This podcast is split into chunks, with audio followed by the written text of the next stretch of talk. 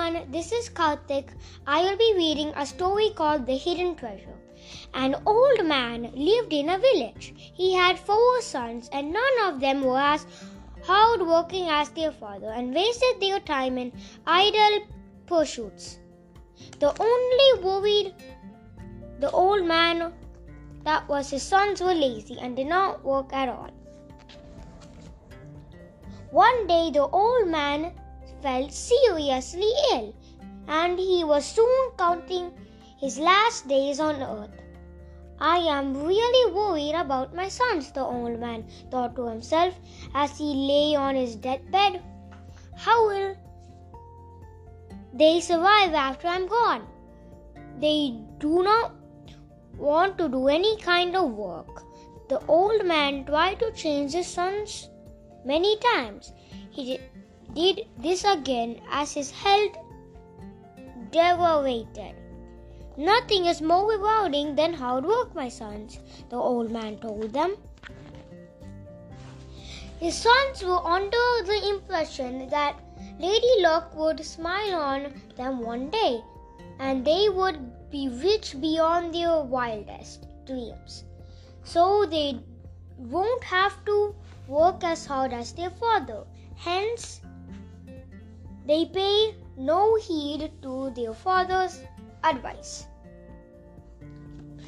The old man realized that there was no other option but to play a trick on his sons so that he would understand the importance of hard work. One day he called his sons over to his room and said, My sons, I am leaving behind a treasure box from all of your f- you after my death. Ensure that you share the contents of the treasure box equally so that all of you lead a happy life after I'm gone. What is in the treasure box? Father, the sons asked, and the gold and the old man happily gold coins and precious gems, the old man replied. Where is the treasure? The sons asked. Well, I can't remember that, the old man replied. I do remember that I had buried it somewhere on our land so that it was hidden from robbers.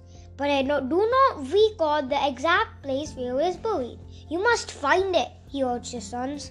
The lazy sons were happy to hear about the treasure box buried on their land. But at the same time, they were disappointed that their father had forgotten where it was buried. A few days later, the old man passed away.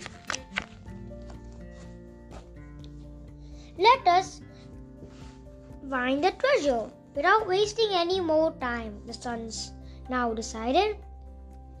They dug across the entire land and worked harder than ever to look for the treasure. But despite all of their efforts, they had failed to discover any treasure. The sons believed that the treasure must be buried at a specific spot where their father used to rest on their land. So they decided to concentrate with all their energies on that particular spot and dug there. The particular spot did not have any treasure, but as soon as the sons dug deep, they found a water source.